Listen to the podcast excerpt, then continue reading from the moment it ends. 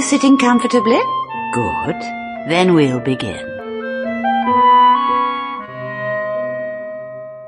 Hello and welcome. This is Box 39 Red Button, later evening conversation, live from Studio 1 at Colne Radio Towers, 106.6 FM, Colne Radio. I'm Adrian Coen, and welcome to another edition of Red Button Orbits, where, under the curatorship of you, our listeners, we take a circular tour of music, starting and finishing at the same point. What we listen to is completely up to you because it is you that will make the links and find the connections. Our musical rotunda must have associations, however unusual, unexpected, or obscure or inscrutable. Think of the next hour as like a happy wander around a gorgeous yurt of sound. Not obvious in design, and probably going to have a few bits you weren't expecting.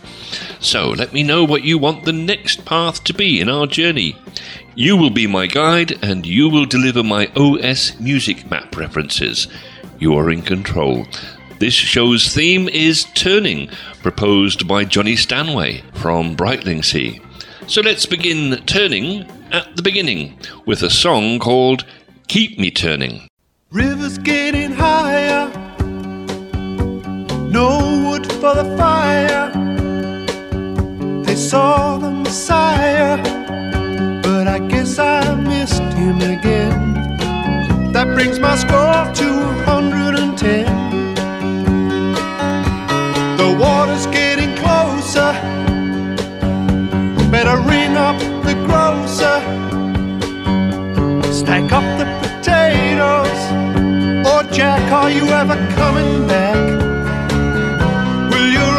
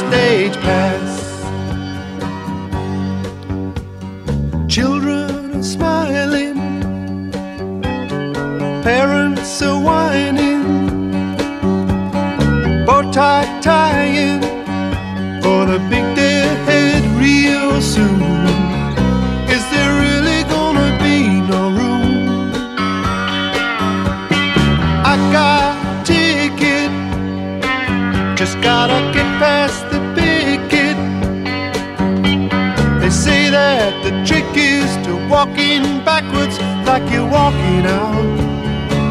I guess the Lord's wearing glasses now.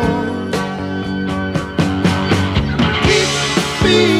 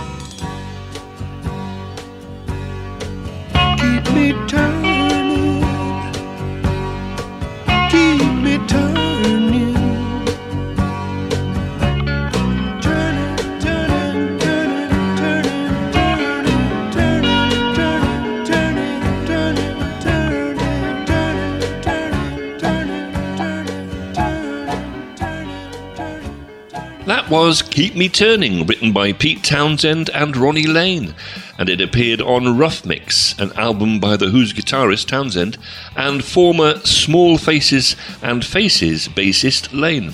The album was released in September 1977 and peaked at number 44 on the UK album chart. Pete Townshend had been initially contacted by Ronnie Lane to produce his next album. The project instead turned into a full blown collaboration between the pair. Lane expressed an interest in a songwriting collaboration, but Townshend, who has very rarely co written songs, was unwilling. The instrumental title track is credited to both musicians, however. The album featured songs written by both principals in a vein less like that of The Who or Faces, but instead close to the British folk rock vogue of the early 1970s among various English bands. And I've had a text here from Vivian Vash challenging me to create a link from Keep Me Turning to Joan Armatrading. And I can do it. I spotted it. The drummer on this track was Enrico Antonio Giorgio Spinetti, also known as Henry Spinetti. He's a Welsh session drummer whose playing has featured on many prominent rock and pop albums. He played on this song, for example, which is called Kissin' and a Huggin'.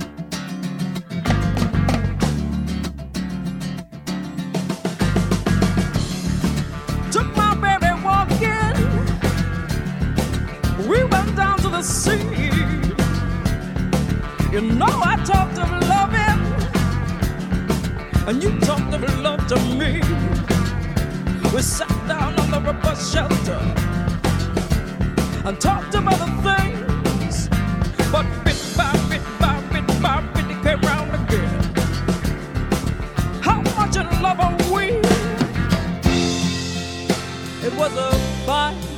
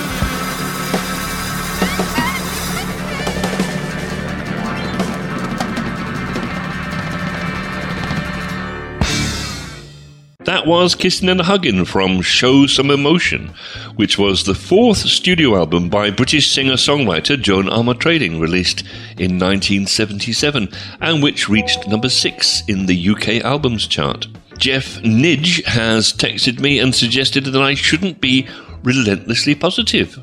Hmm, okay then.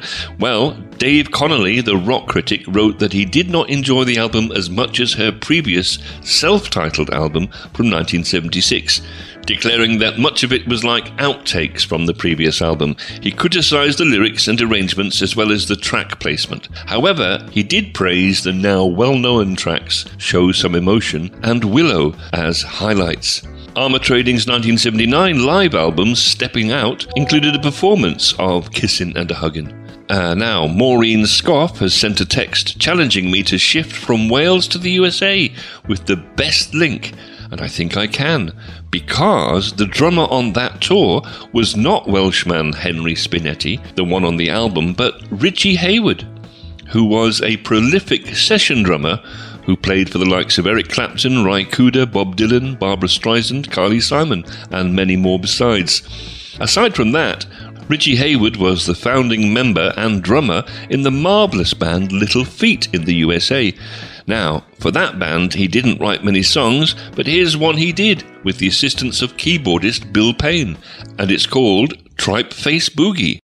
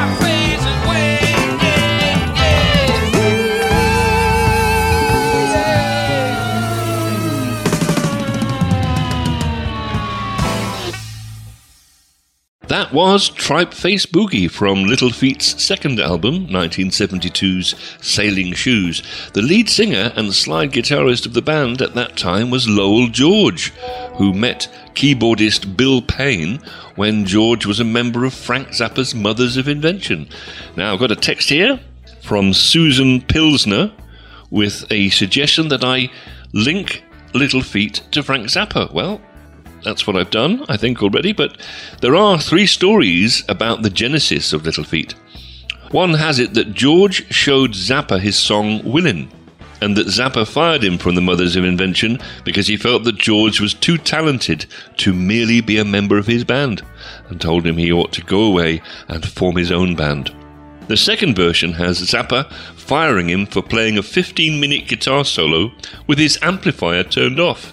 The third version says that Zappa fired him because Willin' contains drug references, and George later claimed that he was asked to leave the band for writing a song about dope. Anyway, George was with Little Feat from 1969 until his death in 1979, shortly after the release of Thanks I'll Eat It Here, his only solo album. Here is a song called 20 Million Things, which he wrote for that album.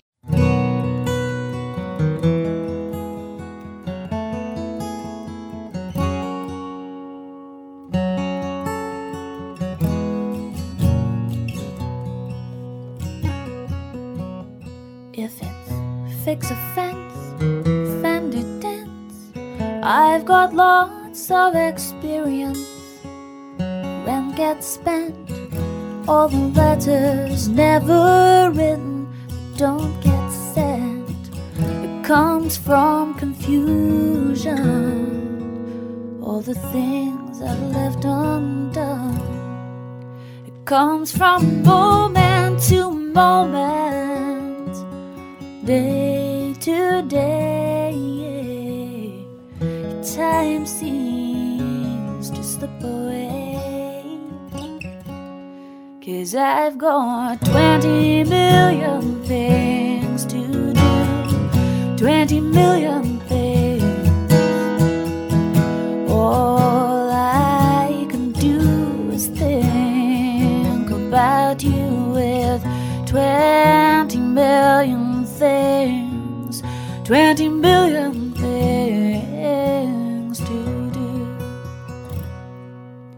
I've got mysterious, mysterious, and they're hanging in the air. The rocking chair I was supposed to fix. Well, it came undead, and all the things that I let slip, I found I quit. It comes from moment to moment, day to day.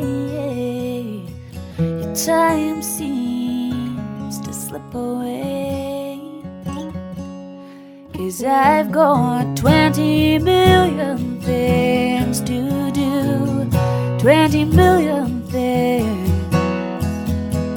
All I can do is think about you with 20 million 20 million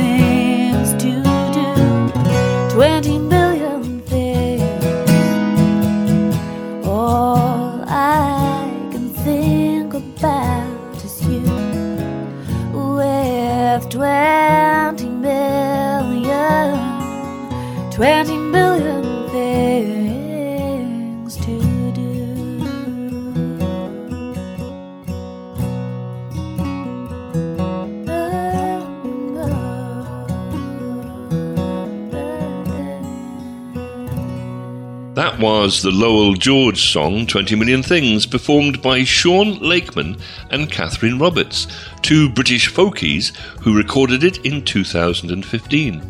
Kathryn Roberts first released a collection of songs by various South Yorkshire folk artists, which also included her friend Kate Rusby. They went on to record the critically acclaimed eponymous album Kate Rusby and Kathryn Roberts in 1995, which was voted Album of the Year by fRoots magazine. They then formed Equation, which the interwebs reliably informs me were a young Devon based folk supergroup formed in 1995, which combined the core talents of the two South Yorkshire folk artists with the Lakeman brothers. Now, Luka Vidic has texted me pleading that I don't play a track by Equation because he writes he's been listening to their albums all day. I shall oblige, Luca. So, the Lakeman brothers, who were an English folk music trio in their own right, consisting of Sean Lakeman, Sam Lakeman, and Seth Lakeman, which strikes me as being a huge and unlikely coincidence. Anyway, they released one album, Three Piece Suite, in 1994. Seth went on to have success as a solo artist, particularly with his Mercury Prize nominated second album, Kitty Jay, in 2004. I'll play the first track of that album. It's a traditional tune called John Lomas.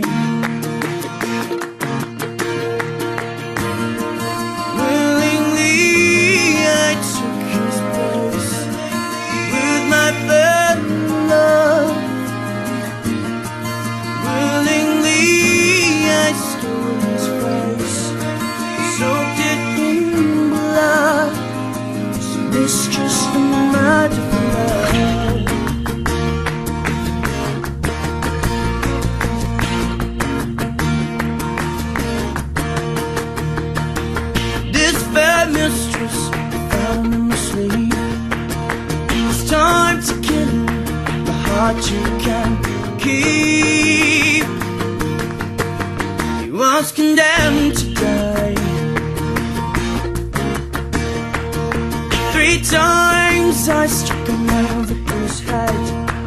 It's my murder, I got so bad was condemned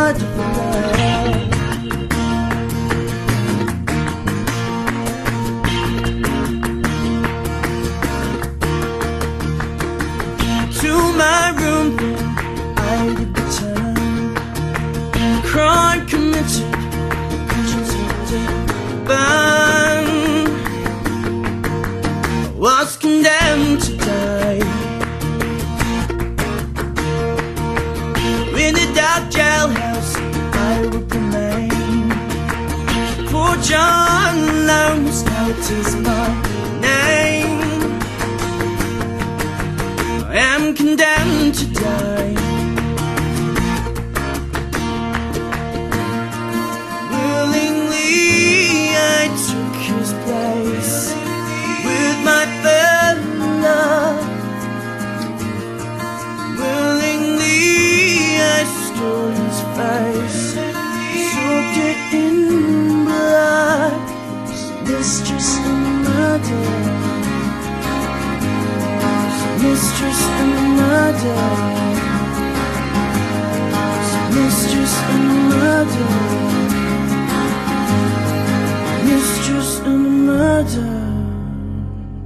That was John Lomas by Seth Lakeman, and it was about Bishop John Lomas, one of the Canterbury martyrs in the 16th century, who were executed for heresy in Kent, one of the last English Protestants burnt during the reign of Mary I. His great great great great grandson was a different John Lomas, who was the New Zealand coal miner, trade unionist, and public servant who lived from 1848 to 1933. And there is a text here from Lord David Price, who has reminded me of what he asked me to do here. So, the Kiwi John Lomas was in turn the father of another John Lomas, who was an outstanding schoolboy cricketer at Charterhouse School. He captained the school team in 1936, leading them through the season unbeaten against other schools and inflicting Eton's first loss to another school since 1920. He was awarded a scholarship to Oxford University, where he won blues for both cricket and football, and he was the secretary of both clubs. And I am reading from Lord David Price's text here Charterhouse, an education that lasts a lifetime. And also, you can take a pupil out of Charterhouse, but you can't take Charterhouse out of a pupil. The atmosphere is very bubbly. It's a very welcoming environment. That's what I'm talking about. Wait! Okay, now, from the beginning. It's like coming home. There's a massive breadth of options. I think for many teachers and students, it's a very close relationship. If we have an issue, we can go to them whenever we need to. So it's nice being able to just know that they're there to support us. They're always willing to help. I definitely feel like I'm going to get so much out of this school.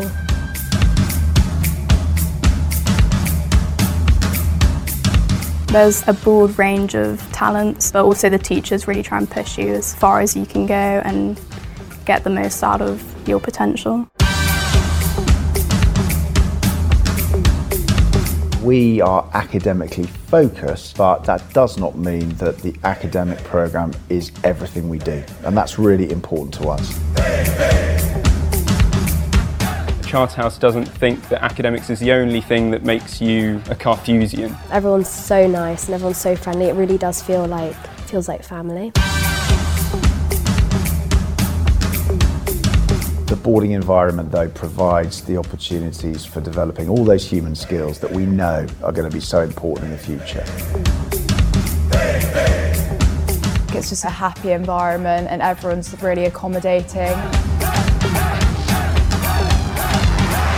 Everyone just feels really connected. This will always be a part of my life.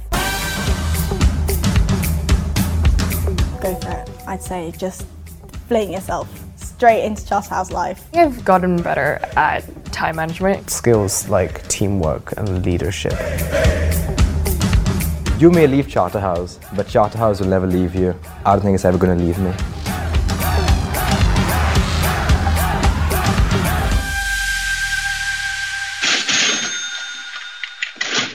During that advertisement, for which I was paid £20 to play it, Kaylee Ratzer suggested that I sift through the list of Charterhouse alumni to create a link to the next song, and I did.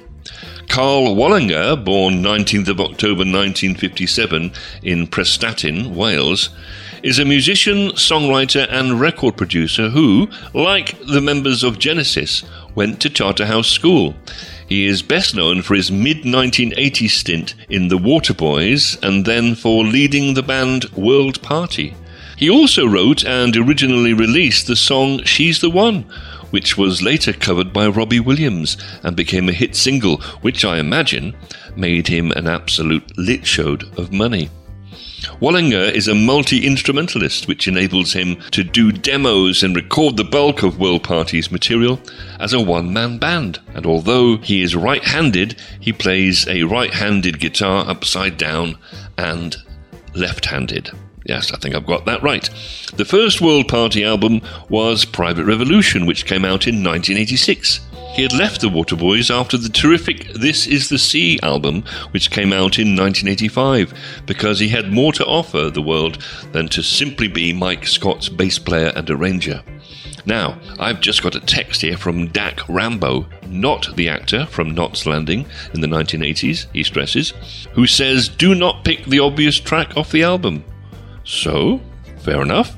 I was going to play the really famous song from Private Revolution, which is Ship of Fools, but I have chosen instead, at Dak's urging, the title track, Private Revolution, which incidentally has Sinead O'Connor singing backing vocals.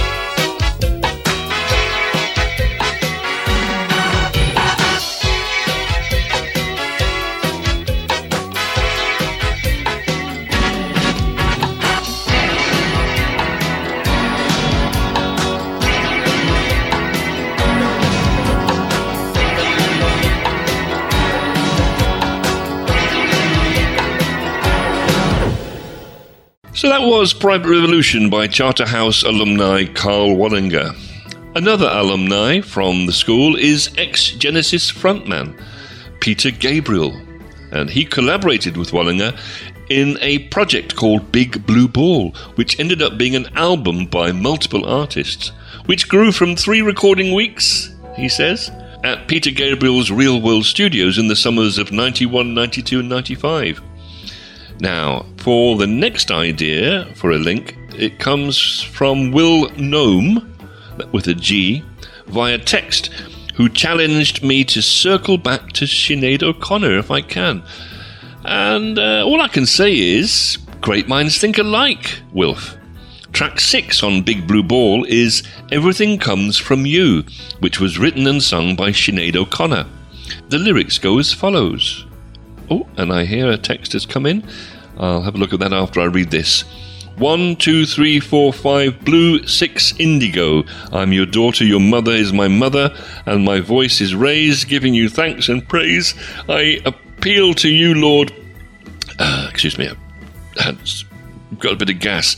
Uh, to stop war, stop terror, stop war. Everything comes from you, everything goes to you too. Well, that sounds good to me.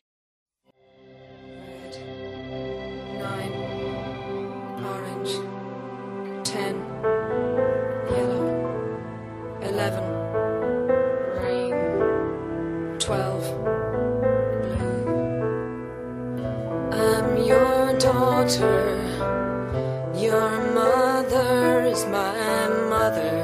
And my voice is raised, giving you thanks and praise. I appeal to you, Lord, to stop war, stop terror,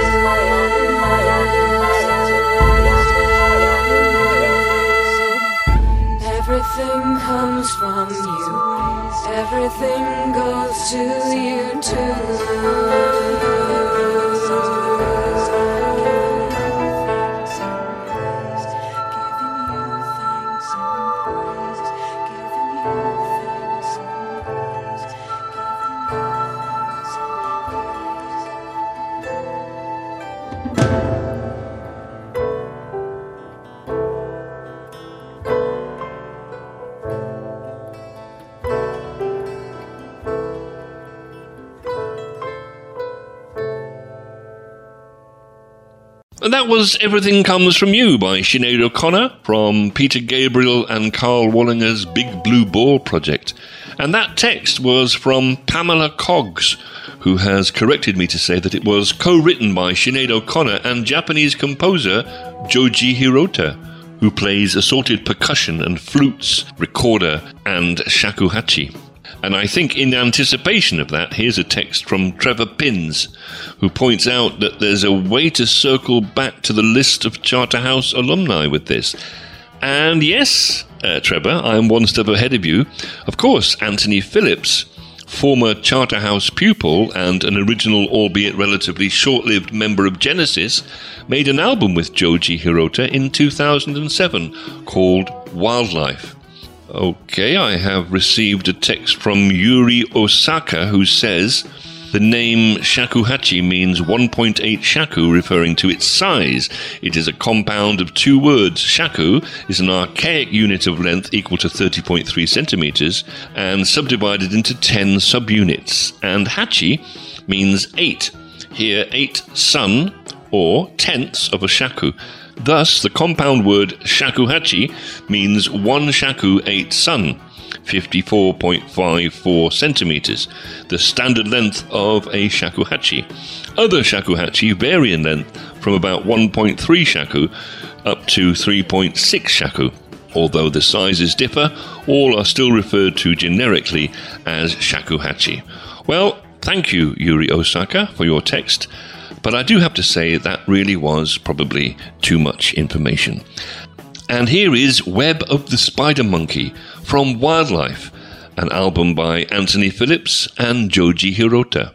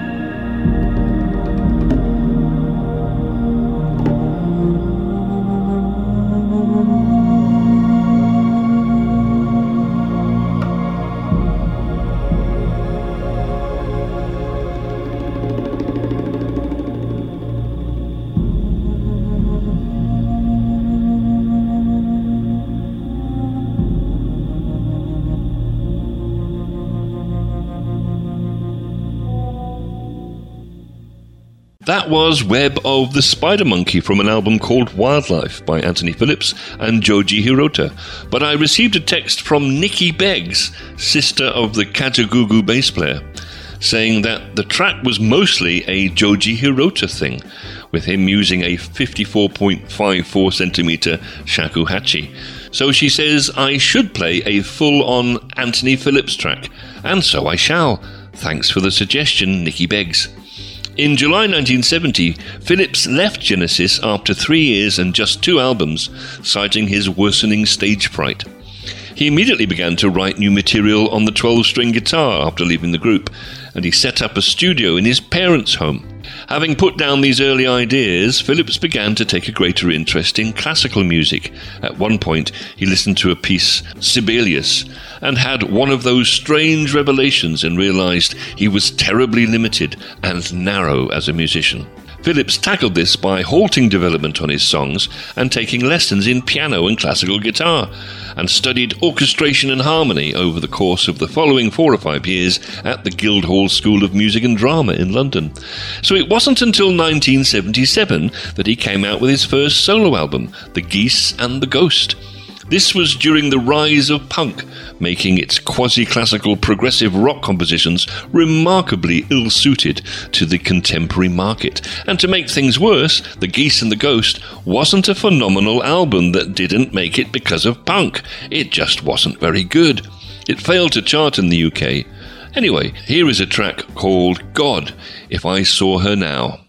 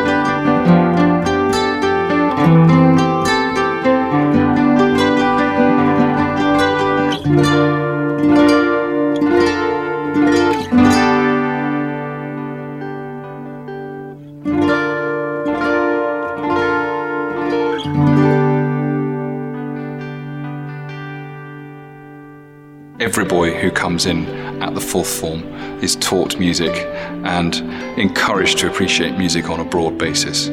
Everybody has a chance to, to study an instrument and to play in ensembles. Um, and of course, there are a huge number of ensembles, so that there's a lot of choice. We do have musical opportunities here for everybody, and I think one of the most moving things that we can do here is to inspire pupils musically. I've seen since then. Since then.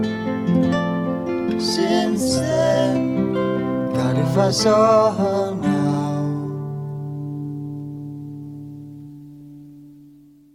That was God If I Saw Her Now by Anthony Phillips from 1977. Now, the vocals on that were the work of Vivienne Jill McAuliffe. She was an English singer and songwriter, best known as lead singer of English jazz rock fusion band Affinity, and as a founding member of Principal Edward's Magic Theatre while at the University of Exeter. They produced two albums while McAuliffe was still a member Soundtracks in 1969 and the Asmoto Running Band in 1971. Then, after quitting, she joined Affinity. However, they never released a studio album. McAuliffe went on to sing with various bands around London. She also sang on many records with artists such as Gerry Rafferty, on his album City to City, Patrick Moraz, while he was still a member of the progressive rock band Yes, singing on his first two solo albums, The Story of I and Out in the Sun, and ex members of Genesis, including Phil Collins and obviously Anthony Phillips on The Geese and The Ghost. Somehow, and I don't know exactly how, McAuliffe ended up co writing track three on side two of the album I Can See Your House From Here, which was the seventh studio album by English progressive rock band Camel, released in 1979. It's called Neon Magic.